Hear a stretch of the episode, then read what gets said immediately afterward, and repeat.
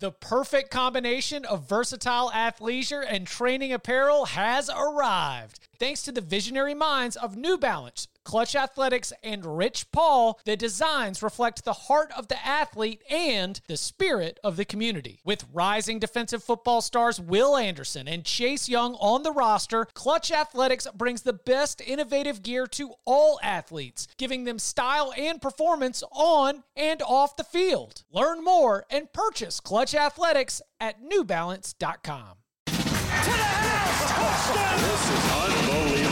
Welcome back to the Cover 3 podcast with your hosts, Danny Kanell, Chip Patterson, Barton Simmons, and Tom Fornelli. It's your call for the best college football coverage from National Signing Day to the National Championship and everything in between.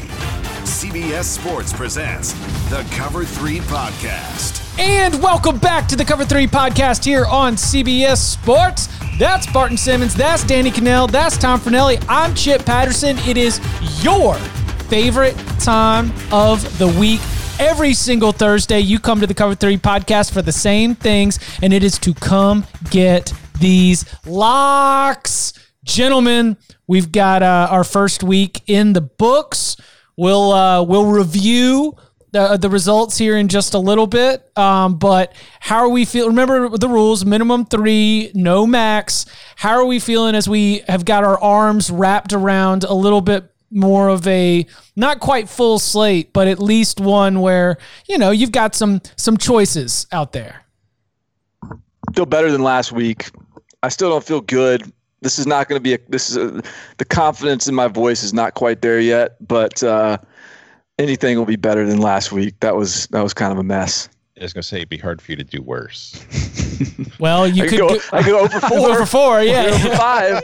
That's worse. Well, I was going to say, as my first week uh, on the Locks pod, I just had one goal. I just didn't want to go over because, like, if you go over, it sets a bad tone. No offense, Barton, but you just want to kind of keep the keep the goose egg off the board. I'll take 500 all day long, but I will say this: I know the advice is tiptoe in, start of the season, don't go big, avoid too many bets. I'm so fired up. I got like something on every game. Now I, will I'll tone it down, but I'm going to be really tempted to jump on board with some of your guys. I'm sure. All right. Uh, just fire ten. Fire ten. Yeah. Minimum. Absolutely. Um, all right, let's review the action from last week. Tom finishes two and one. The wins being the Southern Miss, South Alabama under 56, and then the Memphis and Texas State under 74. Um, that the loss being Middle Tennessee plus three and a half against Army. Now we we had that as a uh, that was a, that was a three way loss right there. Barton also taking that loss and a, a loss that I guess the the fun part there is that you got to you you weren't stressing about it, right? I mean, how at what was it at 14-0 that you bailed on thinking that Middle Tennessee could get that cover, or was it 21 nothing? No, it was think- zero zero. The fumble. After that fumble, I was out. I was like, this ain't happening. This is not going to be the night. Yeah, I, I think for me it, it was pretty early. Like I think logically, when it was still fourteen to nothing, I'm like, I'm still alive. We just need one, two plays here, and we're back in. But I think, I think in my heart, I knew right from the start that that had absolutely no chance of of coming through. I made a rookie mistake too. I wanted to get in with Unity, and I didn't have anything on the game. And then I was watching. I'm like, ooh, I can get this at uh, plus 16 right now. I'll get it on this. And then, of course, it just completely imploded. So I actually should get a loss for that one. But since only the locks are locks, and those are the official, I'll take it as a uh, a no contest. Yeah, what you do on the live line or what you are prevented from doing on the live line because the score is moving too quickly, all that is outside of the purview of the locks doc. Yeah, you may be in the poorhouse financially based on what you've done outside of the locks, but if you've hit on the locks, then you're you're you're you're rich in in the glory of the Cover Three podcast. Two and one for Tom. That is plus one uh, for the week and on the season. Barton, we mentioned it. It's an offer. He jumps in on the Middle Tennessee Army loss. He tried to get a lock fight going, so that is a that is a lock fight win for Tom, Chip, and Danny as he takes the L on the Memphis Texas State over 74. Then Navy BYU under. Uh, BYU covered that total by themselves. Uh, so that is 0 and 3 start for Barton. As you mentioned before, you didn't you you tried to put a Surgeon's General warning on your picks. I did. It feel I did. feel like they I feel like I, it was one of those weeks. In fact, I, I I missed our first lock infinity hit because I I I felt like the under, like the under felt like the right play to me, but I was so uh, I was so sure that I didn't really know what I was doing week one that I was just gonna like fade the obvious play and hope I hit. Um, if I could have been our first big United lock infinity, but I didn't. I didn't cash in. Sorry, guys. 0 for 0 and 3 on the uh, on the week and on the season. Uh, spray the board weekend for Chip. Three finishes three and two. The wins being that under between Southern Miss and South Alabama, the under in Memphis, Texas State, under 74, and then never a doubt BYU minus one and a half. As I was right there with you, Barton. The under did not even come close in Navy BYU. That was a loss. And then also the Middle Tennessee plus three and a half. That was a loss. Three and two to get started here in 2020. And Danny taking a rough start. You mentioned it early. Rough start. We got the um, UAB Central Arkansas under. That ended up being a loss. Then you get the the Memphis minus 19. You got a you know, Arkansas State creeps back in that, but the under does hit. So in your tag team on that game, you go one and one. Then we're coming back to finish at 500. BYU minus one and a half. As we mentioned, never a doubt. Are you guys ready to lock it up? I am ready. So ready. We're picking locks. My blue plate special five star locks are coming. Since 2005, when Service Academy's Come get these locks. Five star master lock. Lock it up. The under is 33 9 and 1. We've gone over it a million times. You want these locks. I'm, I'm, I'm living and dying every every point, every cover. All right. So between three and two or two and one, Tom, I'll I'll let you take honors on the tee box. I, I think 3 and 2 should go. You Three and want two? to- Oh yeah, All right. Let's get after it, Chip. Well, let's. We've been talking about the game all daggum week, so I'm going to go ahead and roll it out there, and I'm going to see who else wants to jump in on this caravan to Ames, Iowa, where Billy Napier is taking a physical and balanced Raging Cajuns team in against Iowa State. We said that the Sun Belt looked good in the first week of the season, and if the Sun Belt is going to continue, then I think that we are going to see it here in uh, maybe a little bit of a you know, maybe a little bit of a stun, a shock to the system. Maybe Louisiana goes up seven nothing in this game. Maybe Louisiana goes up ten nothing. We got uh, an Iowa State team that gets a lot of shine because of its coach, gets a lot of shine because of its quarterback. But I, I think that while the Cyclones probably do end up winning this game, when I've got it north of 10, uh, currently looking at it at 11 and a half, I love the Sun Belt Championship contenders on the road against a Power 5 team. Give me Louisiana plus 11 and a half. Lock it up. What if I told you you can get 12? I will take 12. That sounds like a man that shopped around for a line. no. Well, I mean, I I have a play on this game, but it is not it is not Louisiana, so I am aware of the lines. Does anybody else have a play? I'm not on it. I mean, this is probably I've got five picks. I've got five plays a day, so I'm still trying to stay a little bit, a little tentative here. This is this would, you know, if I had to go with a six one, this might catch it. Um, on the same side as Chip, I I, I think that um, I like Louisiana to be competitive here. You know, one hesitation I have is. I, this feels like it's starting to feel a little trendy. Like I feel like I've seen a lot of stories like out there saying uh, headlines being like, "Up, like, uh, uh, like possible upset on the horizon," or like upset alert, or whatever. So, you know, maybe this is, you know, I, I, that that's one thing that gives me a little pause. But I think you're, I, I, I think you're on the right side. Danny, I do you don't- have anything? I don't think he's on the right side, but I don't feel confident enough. I because I'm I feel like this is getting to be. I don't know. I, I just don't love this game. I don't have a good feel for this game. I, I like Iowa State. I'm starting to buy into some of the hype that's there, but I do think it's becoming a little bit too over the top. I just don't have a good feel for this game, so I'm not going to touch it. I am on the under chip. You're going to be excited to know that while it doesn't quite meet the wonder conditions yet, there is a wonder in play. There are the temperatures are supposed to be in the upper 50s, lower 60s, overcast with winds between 8 and 10 miles an hour and we all know what winds do to football games. So I'm on the under. I'm taking the under 57. I like that. I think that is the better play. I think that this is a sneaky matchup, and I do think you know I've kind of been driving that train on Louisiana as the team that I think is the best one capable of pulling off maybe a shocking upset this week.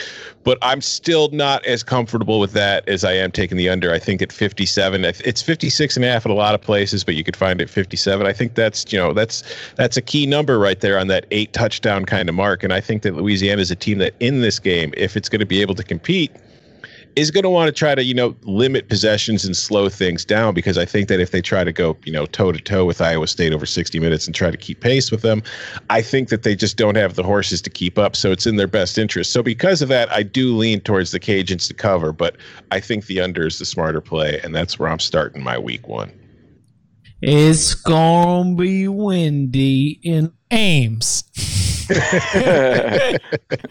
all right, so we got two on the board, a play on the total and a play on the side in Ames as uh, Louisiana and Iowa State are going to get our Saturday going. I, I suppose I should have mentioned this already. Does anybody have, as we were here at the beginning of the podcast, a play on UAB Miami? I'm gonna play it. Yeah, let's go. Take it away. Um, I don't feel. I don't. I'm not playing the side. I'm playing the total. I, I'm playing. So I, I I think UAB gave us a gift last week when what was the scores? Twenty like twenty eight to seven. I want to say heading into halftime, and then they Oh, had a yeah. Central Arkansas had a- came back. yeah, they had a they, they threw an interception. Uh, Central Arkansas returned down to the five yard line and then punched it in, uh, and then they were just sort of had a chance to just sort of uh, bleed out the clock, and uh, Central Arkansas caused a fumble, scoop and score for a, a touchdown. So all of a sudden, it's a seven point game going into halftime. There was one more drive that uh, Central Arkansas had that was like a 15 yard drive for a score. I, I think that you look at that score and it's 45 to 35, and you're like, well, Central Arkansas FCS team put up some points on UAB, and I, I think that that allows, I think that allowed that number to creep up maybe a little bit higher than it should be. That's at what's the number at Tom? 55. What, what's the highest like you'll give me? 55. Uh, 55 is where you can get it. All right, so I'm gonna go under 55. Like, of all the things that could happen in this game, one that one that I don't see as a realistic scenario to me is UAB putting up a big number on Miami. I could see Miami potentially putting up a big number on UAB. I could see both teams having trouble scoring, and this is a collective rock fight. But I think UAB, like I think Miami's defense is something that I've I'm pretty confident in will be really stout, and so because of that, um, I just I think that the the smart play, the safe play, the correct play is the under 55. I am on that as well for a lot of the same reasons. Has I, I think this is part of the hey, let's pay attention to some of the headlines. Anybody notice that UAB has multiple players out? I've seen a couple and I've seen multiple, and that to me is the definition of coach speak when they don't want to tell you how many Right. players are not going to be playing for the game for UAB. Don't know who the players are yet. They're not Uh, starters. We know they're not starters. depth becomes an issue. Yeah. Uh, so you've got Miami's defense was 13th in the country last year, finished. UAB uh, had nine starters returning from the eighth best defense in the country. So I think you've got two solid defenses going at it. I would expect like the D'Eriq King, you know, experiment this year. I think it'll be a little bit bumpy. I think they'll be fine. I think Miami wins this game, but I think it could be a little sluggish. Uh, I think UAB's best approach is to try to run the football in Miami. I don't know how successfully they're going to do that. So I think it's going to be a lower scoring game. Plus, 79% of the money is on the over. And I think that is the, the money anticipating, hey, D'Eriq King, high flying offense. Let's go. They're going to put up some fireworks. Um, so I'm going to take the under with Barton. Okay, so everybody's got. I like it. Yeah, well, Got look, some Thursday night lock unity. yeah, let's go. For for, Lock for those for those um at home listening on the podcast, we're we're on video right now. And Danny just got done with the run, and he looks like Iceman in the showers with the towel over his shoulder. So I feel like Maverick and Iceman just sort of had a truce in the in the steam room. Just make sure your wives don't come in to, to the podcast taping. You know, I wouldn't want to make you guys look bad. Uh, all right, Tom. What's uh, what else is on your card? All right, I'll I'll move to one of the uh, the quote unquote bigger games of the weekend. I am going to take the Clemson Tigers. What's what's the best number I can get right now? Thirty-three. I think it's pretty clean. Yeah, mine all 32 and a half at William Hill. All right. I am taking Clemson minus 32 and a half at Wake Forest. I I mean, listen, I know Barton's a huge Wake Forest fan and he's probably going to get all defensive here, but Clemson is the number one team in the country starting the season for a reason. And it destroyed the ACC last year. Not just straight up. The Tigers went 8 and 1 against the spread against ACC teams last year. They won those games by an average of 36.8 points per game. They covered by 6.2 points per game. When these two played last season, Clemson beat it 52 to 3. And I think that no matter what your feelings are about Wake Forest, I think we could all be a little confident that this Wake Forest team in 2020, considering what they lost, probably not as good as the Wake Forest team in 2019. So I think that makes me more confident. If they could beat them by 49 last year, I know that there's some question because of the layoff and how the teams are going to look in the first week, but I just think Clemson is so good that they're going to be fine. And just some more trends to fire at you guys. Clemson. 10 and 1 against the spread the last 11 times it's been a favorite on the road. 11 and 2 against the spread in its last 13 road games. 19 7 and 1 against the spread in its last 27 ACC games. You know that I am not the kind of person who likes taking nearly 5 touchdown favorites as a lock. But I am so confident that Clemson is just going to mollywop the Deacs, and this thing will be over by the third quarter. Anybody, else on, it? I, I'm on the game. I'm on the game. I love the way you're thinking. Uh, Trevor Lawrence should ball out. He's had two of his five best QB ratings against Wake Forest. Um, they're they're eight last eight games versus Wake. They've won by at least 14. I know that's not anywhere close to the uh, 33, but I just feel like they're going to cruise in this game. I got a quote from you from one Dave Clawson. I feel Uh-oh. I feel like a, a a really bad mistake was made on this podcast by missing the Ken Niumatalolo. Hey, we're not going to tackle up to this game, which I think was such a massive mistake. Dave Clawson was asked about his uh, usual two to three scrimmages this year, but he only had one and a half, and he followed it up with this: "We have tackled, but not nearly as much as you usually do." Yee. Clawson said and I have no regrets doing that, regardless of what happens on Saturday. To me, it was the responsible thing to do. I think that's probably the Ken Niumatalolo mindset going into that game against BYU. That makes me nervous. I think Wake could get shut out. Uh, no Sage Surratt, uh, you know, is off to the NFL. I think this offense is going to struggle. I think you're going to see Clemson roll. I'm going to take the under. What's the best number I can get here? 60? 60? Uh, yeah, 60 and a half at William Hill. I'll take the under 60 and a half. Um, that is uh, that's a great quote, Danny. That's a good find. I think I feel like Dave Clawson is just begging me to take Clemson here. I feel like this is like uh, this is like Britney Spears and her like her Instagram videos, like wearing yellow to sign signal that like she doesn't she's she's no longer capable of uh, or she's in cap- captivity or whatever. Like, I think Dave Clawson is saying, like, listen, guys, we're about to get our asses kicked, and I'm all about the safety of the players here, not about winning football games. Uh, yeah, I mean, I, I, I'm. This is a this is a this is a favorites week. This is a favorite season, probably. So, yeah, let, let, let me let me hop on on Tom's back on that one.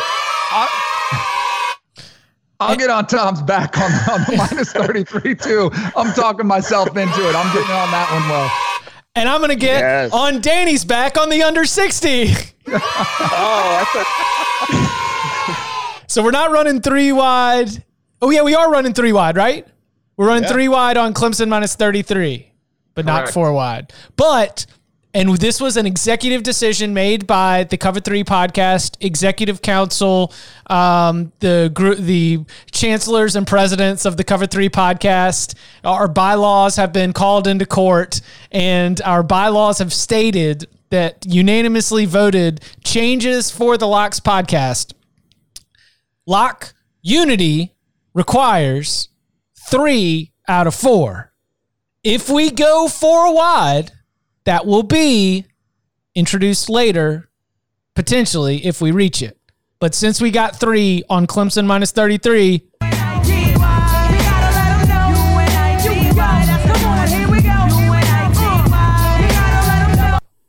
so here we go. A lot of action. to, to clarify, 32 and a half. 32 and a half. 33. Got to let the people know we're going to be celebrating at 30 if, if, it's, if it's 33 or up. 33 you're up. And uh, the thing, oh, go ahead. officially college football season now.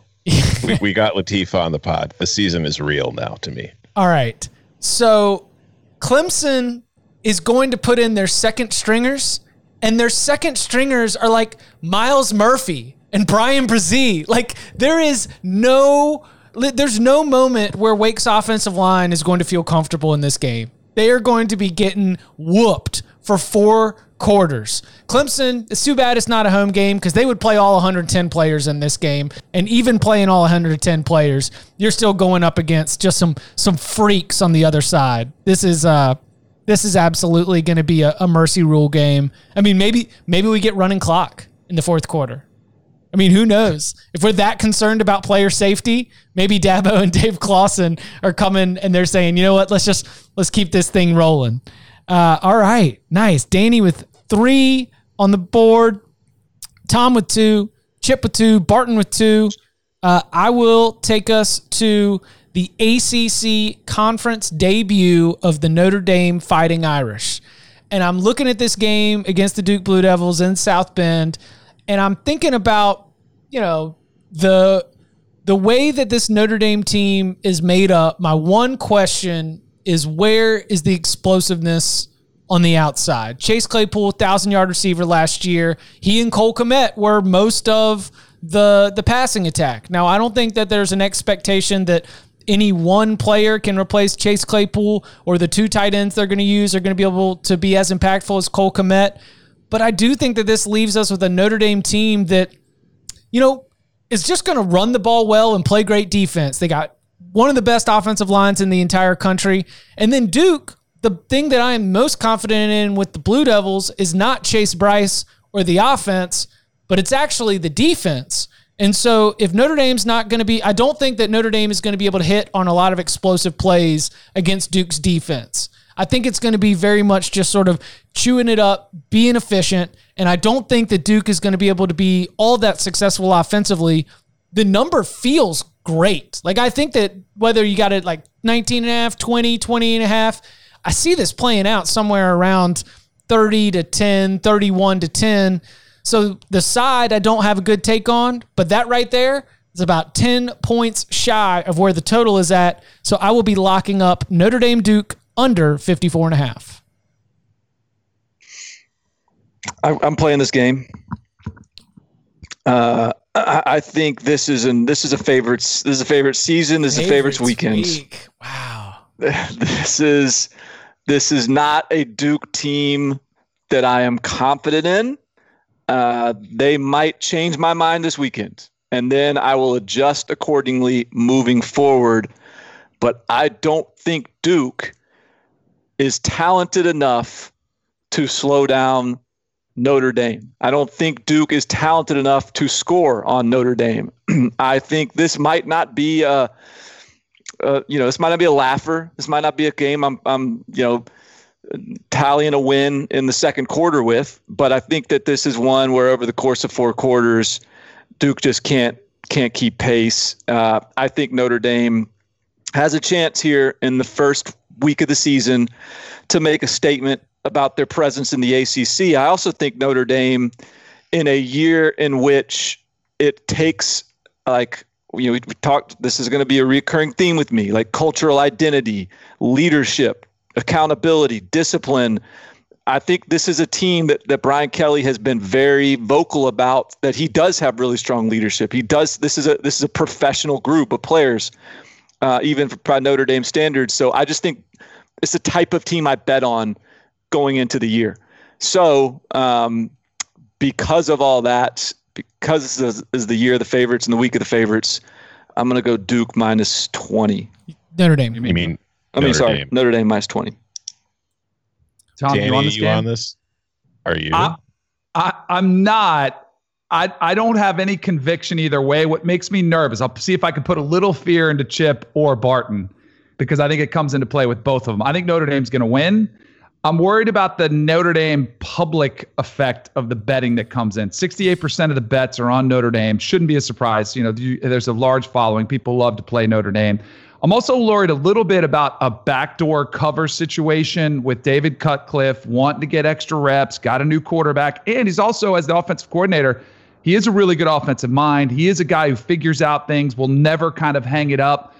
I worry about sort of a backdoor cover that would hit both the point spread and the total like that it could go over in a situation where you get a late score or two but i don't i don't love it. I, I don't i'm not playing it. I could see a backdoor cover. I, I but i'm not going to play i'm not going to play scared this year there guys. you go. Ooh. don't worry barton I, I got your back. I'm also on notre dame minus right. 20 uh, this is you know it's one of those situations where when you look at this matchup like i we've talked about you know backing talent, but it's also a situation where Notre Dame, and I think this is going to be something an advantage, especially early in the season for a lot of teams, has a veteran quarterback coming back in Ian Book. He's somebody that knows the offense, even with a new offensive coordinator in Tommy Rees. He he knows what he's doing. Meanwhile, you look on the other side, Duke's breaking in a new transfer quarterback who really had a truncated offseason and probably hasn't had as much time as he would need to get to know the offense or get ready for the season as you would want. And I just think you then you tack on the talent advantage. And I know Duke has some very good players on its defensive line, but overall, Duke cannot compare to Notre Dame as far as talent on the roster.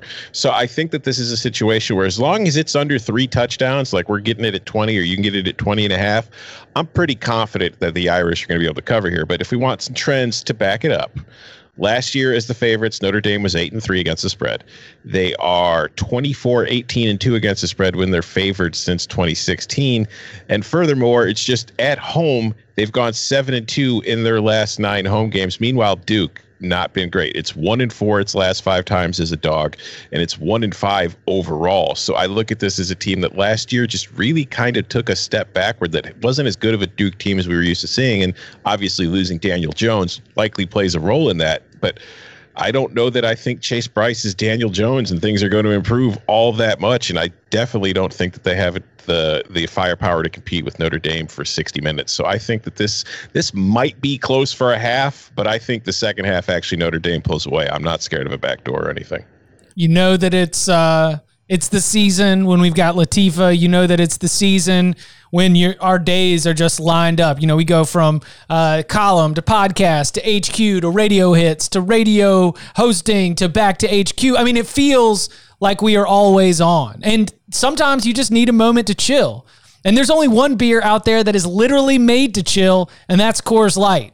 Coors Light is cold lagered, cold filtered, and cold packaged, literally made to chill. It's as crisp and refreshing as the Colorado Rockies, perfect for a moment to unwind, which can be much needed when we're pouring in the research for these locks. Uh, don't miss the new packaging from Coors Light. It's already out there hitting the shelves. The new design features clear skies that invite you to sit back, unwind, and drink it all in. And the iconic Coors Light Mountains, yep, they still turn blue as your beer as your beer turns as cold as the Rockies. It's the same new look, same ice cold refreshment. Coors Light is the one that I choose when I need to unwind. So when you want to hit reset, reach for the beer that's made to chill. Get Coors Light in that new look with the Rockies that still turn blue when your beer is cold. It can be delivered straight to your door if you go to CoorsLight.com. Celebrate responsibly. Coors Brewing Company, Golden, Colorado. Coors to doors. There we go. That's what you want to do. That's when you're trying to, what is it? You Coors the door to make sure you don't get a back door. I don't know. Hold on. I'll workshop that. we'll get Coors Light, we'll get a Coors Light preventing backdoor cover uh, figured out uh, here in the next little bit. All right. So three, three, three. Um, let's see. Danny, where do you want to go? I'll go uh, noon kickoff. Your boys, Carolina Tar Heels versus Syracuse. Now, I, I'm a little bit concerned about North Carolina. Uh, I've mentioned that a couple times on here. Can they? How do they respond to the expectations? Are they really a contender to be that second or third team, best team in the ACC? I'm still a little bit out on that, but as Barton has said, it's the year of the favorite. I'm going to go with that one here. And I want to get this. I'm glad you went to me because I want to get on it before it moves even more. Because uh, people have been coming in on North Carolina. Uh, it's up to 23 right now, is what I'm looking at. Land 23. I think it opened at 21.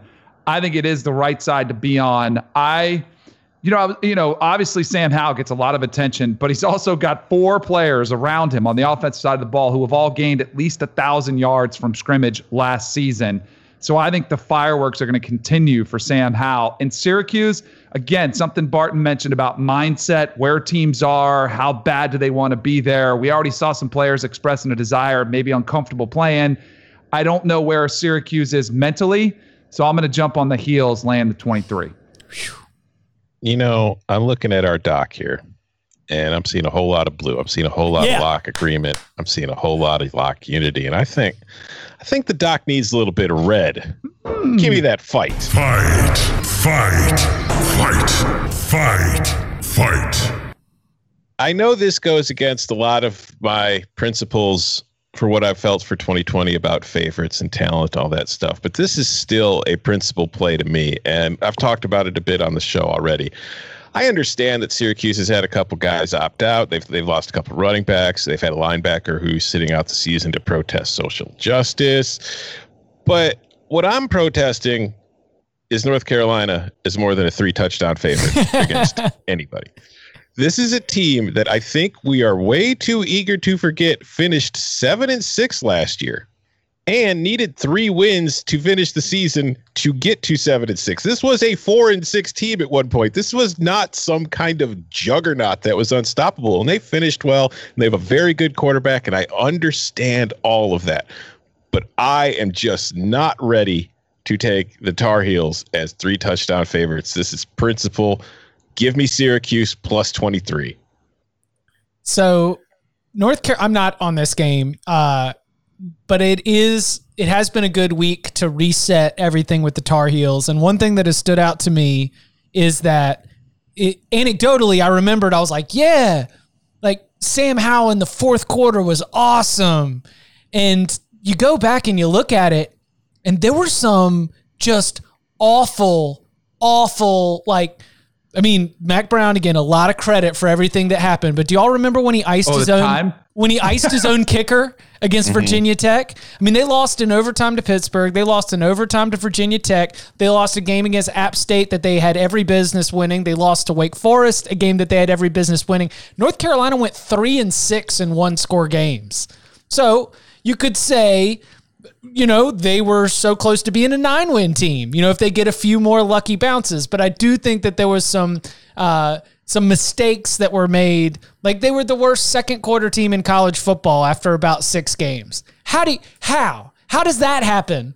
So I'm I, I am thinking that North Carolina might have some hiccups. Now, the reason I'm not on this game is because I do have some um, uncertain feelings after being real strong on Tommy DeVito, Gym Tan Laundry, my man, who's going to come in and, and, take over that uh, Pride of New Jersey, take over that Syracuse offense. But you know, I, I definitely think that it might not look. They might not look like world beaters out the gate. Is kind of what I'm thinking about North Carolina. Again, Syracuse might have so many hiccups themselves, or they might have their own investment issues, but the the cooling off period for North Carolina is based a little bit more in like they were four and four and every game was within a touchdown. So yeah, they could have been nine and four. But yeah, they also came really, really close if Sam Howell doesn't lead them back in the fourth quarter against South Carolina and Miami to missing the bowl game. So it's uh it was a little bit of a tightrope last year. We'll see how it freshman goes. mistakes, true freshman mistakes, and Mack Brown back on the sideline. Head down. Those are all out of their system. Now they're good. What does make me nervous? Tommy DeVito, you mentioned him, finished the season, last nine games, 16 touchdowns, one interception, making me a little nervous, but I still like the heels. Uh, yeah, So, for as I look and I, as I sit here and I and I see Danny wearing his his towel, Glistening. shirtless, in the in the steam room after the the flight simulator. Um, and I hear Tom come in with, I, we need some more red in this. Like, all I can think about is the hammer and the sickle of the Soviet Union. And all I want to do is get on the side of Iceman Kanell. Yes. It's, it's the week of the favorites, Tom. I am playing North Carolina. Fight. All right. So I would I would I would back up my wingman Danny on a lot of the things that he was saying. Uh, I would also add that I just don't think Syracuse is going to be very good this year. Like this is the time. This is the time when there's teams you don't think are very good. Like get on them now before there's an adjustment made. I don't think Syracuse is going to be very good. I didn't think they were going to be very good before their top two running backs were out. I don't think they're going to be very good now. They're not that de- deep on the offensive line. Yes, North Carolina didn't do that great in one score games. This is not going to be a one score game. Yes, they didn't blow out a lot of teams last year. They blew out the last team they played. Uh, I, I think that this last year was a lot of first year growing pains. And I think that this team is pretty talented. And it feels a little bit weird taking a, a 23 point line, uh, North Carolina. But this is the year of the favorite. And I think that when I look at the you know the public, like this is actually a line that's moving the opposite direction of the public, which makes me feel a little bit better about it too. So um, I am uh, I'm going to go ahead and jump on this too, and I I also think it could keep on climbing. Man, that's high, but hey, let's do it. All right. Uh, coming up on the other side, more of our week two locks next. The baseball season is in full swing, which means you need to listen to Fantasy Baseball Today, part of the CBS Sports Podcast Network. Join Scott White, Chris Towers, and me, Frank Stampfl, every weekday as we recap every player from every game. We'll talk waiver wire ads, drops, players to trade for, prospects who could make an impact, and everything in between. Make sure to download and follow on Apple Podcasts, Spotify, the Audacy app, and everywhere else podcasts are found. Overreaction time. It's a really, really uh, risky pick because it feels like a major overreaction. And this, listen, the line is dancing, so I'm losing some value here. But I think we gotta we gotta give Jake Spavital his flowers while we can right now, okay? Because this Texas State team, they do not mess around in San Marcos, right? They have shown that they will let however many fans that they had in there, they were rowdy and they were making noise, socially distanced, of course. But the Bobcats were feisty at home against SMU. And we've got them right now, and this opened at six and a half, and I guess it's all the way out to like eight and a half right now as they host UTSA. And so I, I love what I saw out of Brady McBride. I think that that offense was fun. I think the Texas State team was locked in and competitive. I think the extra game is an advantage. And UTSA, well, we've got some late scratches. Again, every a lot of teams we're going to be talking about like it is a reason that you could say that you're picking against a team or you could say, "Oh, it's no big deal. They're no starters." But UTSA, we've got some players that are going to be held out for COVID related reasons, positive cases and or contact tracing. So, Texas State with the game under its belt, yes, I'm probably losing some value because of the way they played and competed against SMU, but I I think that we were on it a little bit last year. We kind of saw what was happening in this uh in heading into this SMU game. Let's go ahead and get it again before it gets out of control. We're gonna go Texas State minus eight and a half against UTSA. Nothing. Mm, that's our Sun Belt Conference USA Play of the Week. Uh, all All right. Who's got I like the enthusiasm though. who's got plays left? Uh, I have one play left. Okay. Anybody else? I have two left. I have, Alright. I have, t- I have, I have two at least. Well, then I'll let you guys go first. go, Um, ahead, go ahead, Barton. Okay, so uh, as I've as I've I've mentioned, uh, this is the week of the favorites, the year of the favorites. Okay, my piece de resistance of the week of the favorites is here. Texas minus 42 and a half. Give it to me. Lay them all. They're playing UTEP. Explain to me what the score is going to be where they don't cover the spread. Is it going to like is Texas going to be UTEP by like 31? Like is it going to be a like 38 to 7? Of course not. And if it is, then Texas is in trouble. This is going to be like a 58 to 3 type of deal. This is going to be an absurd game. This is going to be a waste of all of our time. And UTEP, and, and frankly, it- it's probably a game that doesn't even need to be played. Like it's it's it, it- it's unnecessary. That's the Trey And the- Scott argument right there. What are we it's an doing? unnecessary game. And so I, I just, I, ha, you know, if there's ever a year to lay 43 points, this is the year to lay 43 points. This is the week to lay 43 points. This is UTEP is perhaps the worst team in college football or in in uh, FBS college football. So, you know, how many times are you going to get a shot at this? Give me, give me uh, Texas laying 42 and a half. Woo! It's a lot. It's I mean, going to be like what UTEP's Yeah, I not going like to it. score. I'm not playing it, but I like Yeah. it. UTEP's not going to score. If they score, they'll score a field goal.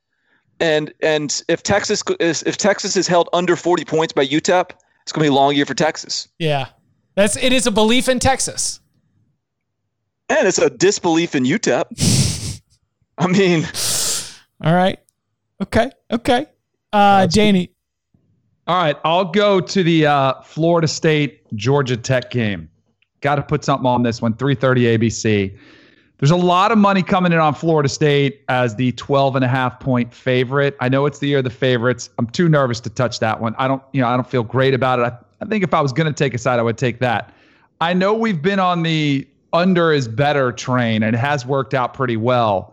The total on this one that I'm seeing, the best number I can see is 52. Are you seeing that as well, Tom? Uh, 52 and a half. Yeah, 52. So I will take the over. By the way, I'm seeing like 70% Oh, wait, of the and a half. bets. I found a 52 and a half for you. Yeah, I'll take the 52. Oh, you're going over. Okay, I'm taking sorry. the over. So I want to take the 52. Um, a lot of money coming in on Florida State and a lot of money coming in on the under um, in this one. I think the expectation is no Cam Akers. Uh, Florida State's going to struggle offensively. Uh, you know, Georgia Tech was 127th in the FBS in offense last year. So, you know, low scoring affair. I don't. I think Cam Akers is a running back, incredible running back. I think you win Rookie of the Year. Like if you take a bet in the NFL, take Cam Akers Rookie of the Year. I think he's outstanding. But they have plenty of depth at running back on Florida State. I'm not worried about that. I think they've got explosive players on the outside. I think James Blackman will excel in this offense. Um, but I also think Georgia Tech is going to be a little bit better offensively. I don't think they're going to be as bad as they were last year with their lead, you know, their top passer, rusher, and wide receiver coming back.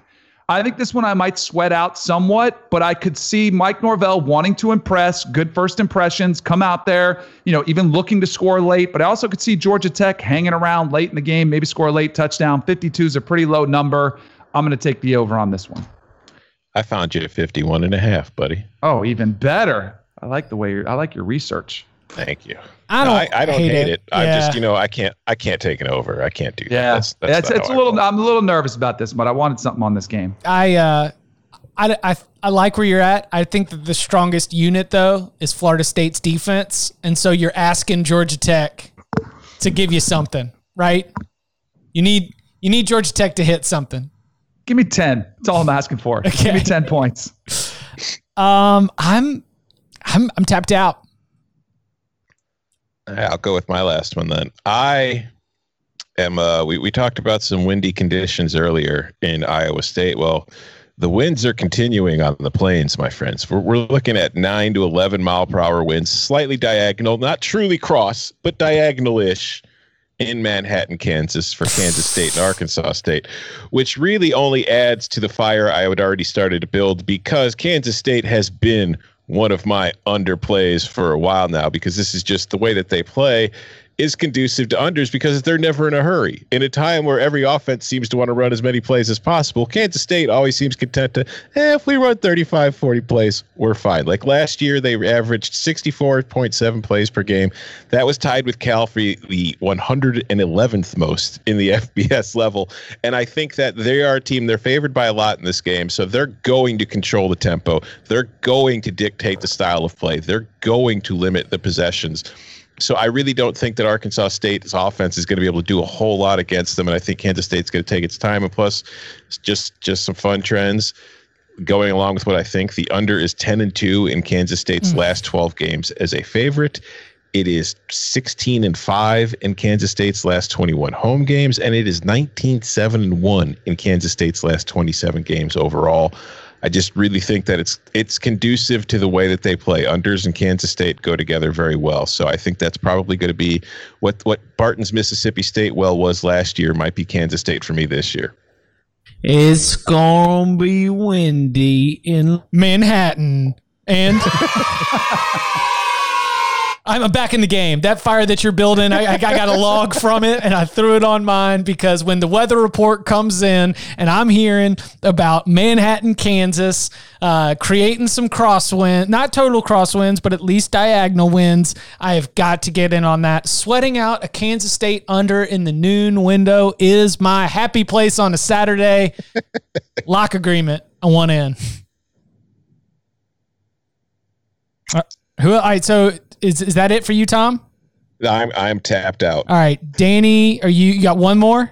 One more. One more, Barton. One more too. Yeah. Okay, uh, Barton. So I'm uh, in the in the week of the week of the favorites. I got to throw one token underdog in there. Frankly, this is probably gonna be the game I lose. The sacrificial lamb. if you gotta if you gotta pass on one of my plays, maybe this is the one that you should pass on. Um, but I don't know. Maybe it's my intoxication with the Will Healy experiment. Maybe it's um, I don't know what it is, but I I I I got a hard time seeing Charlotte going to App State and losing by more than 17 points. Uh, I know that they, you know, that they they didn't last year, um, but I think that this is a team in year two taking a step forward um, their defense should be improved. Their offense should still be good. Uh, App State, I think Shawn Clark's still a, a good coach, but I mean, they did they, are lacking Scott Satterfield and Eli Drinkwitz, who are two outstanding offensive minds, and I guess we'll see um, what what what uh, App State's offense looks like here. I'm sure they'll be good. I'm sure they'll probably win. Um, but I think that that Charlotte is capable of taking a step, and I think this this feels like one of those games where it is uh, they're going to really be be very motivated to to make this close. They're going to be very motivated. Every point's going to count. They're going to try to get a backdoor cover if they can. Like they're going to try to keep on scoring till the end if if App State starts to pull away because they want this they want this to be a competitive series um, moving forward. And so I, I just like the um, I, I like the spot here for Charlotte to come in week one and try to make this competitive. Club lit going up. Club this. This is what we'll see. This is they. It is a brewing rivalry where uh, Appalachian State and Charlotte's athletic directors want to make this an annual non-conference game. So I mean, rivalry game unders principal. I mean, not rivalry games. Take the dogs in rivalry games. Principal play. That's now, there's a lot of public on this one, so I'm that worries me. And the lines moved towards the public, so um, probably going to catch this one like I did the ones last weekend. But uh, again, gotta have gotta have one underdog in there. Fifty six to forty one App State win when these two teams played last year, so should be fun either way. All right, Danny, what's your last one? My last one: Oklahoma versus Missouri State. I don't know. I haven't decided if I'm going to buy the pay per view yet. Probably not, unless I'm sweating out this bet late in the game. Uh, uh Oklahoma's a 42 and a half point favorite. You may ask why? Because uh, they have played since 96, the Sooners are 5 and 0 versus FCS competition, winning those games by an average of 56 points. So why don't you jump all over the minus 42 and a half? I think it's because you've got Bobby Petrino on the other side of the football. I think what you could see are some points late in this game. I am going to take the over 66 and a half. Everyone's on the under thinking, oh, you know, it's going to be a lopsided win, which it will be. But I do, uh, you got to consider Missouri State's only playing three non conference games during this fall. So they, this is, you know, one of their opportunities to go out there and shine. I also think it means you might leave in your starters a little bit longer than normal. Let them play an extended period of time. And I also have confidence that Bobby Petrino, at some point, sort of like the Cutcliffe conversation with Notre Dame, at some point he's going to figure out how to get a garbage touchdown or two in there. So I think Oklahoma will just keep scoring touchdowns every time they do. So I think the over is going to hit in the Oklahoma game. I can't wait until that total's sitting at like 58 halfway through the fourth quarter and Danny's sweating it and he's just sitting there like, do I spend the 50 bucks to watch this? Do I spend the 50 bucks to watch this? And then bam, he puts it in and says, I ha- they need me. They need my support. I'm putting in 50 bucks to watch this. Yeah. The more likely scenario is finding somebody on Twitch, but well, we Yeah, wouldn't yeah, recommend doing that. I was gonna say this. This is where you uh, get really, really familiar with the living room or the basement TV of somebody in Oklahoma after watching their uh, their free stream. I so Ronnie Perkins was listed as a starter for Oklahoma when they released their depth chart. The assumption by many of the Oklahoma beat writers is that Ronnie Perkins, who is suspended, uh, Rhamondre Stevenson, who is suspended, and Trejan Bridges, who is suspended, uh, that they, while being listed all as starters, will not be playing. And so Oklahoma defensively could be in a position where they are giving up some points, and that could help you. I, I am not going to lock it up, but I absolutely like the thinking behind it. All right. Last call. Any SMU like final logs on the fire, Barton? Barton. No, I'm already I'm already one more than I sh- than I wanted to go, and probably three more than I should. So I'll I'll sit pat. To recap Tom's card, we got Louisiana at Iowa State under 57, Notre Dame covering the 20 at Duke, Clemson minus 32 and a half at Wake Forest, Syracuse, the dog, plus 23 in Chapel Hill at UNC, and Arkansas, Kansas State under 54 and a half. Barton's card, UAB at Miami under 55, Notre Dame, oh, favorites, baby. Notre Dame minus 20 at Duke.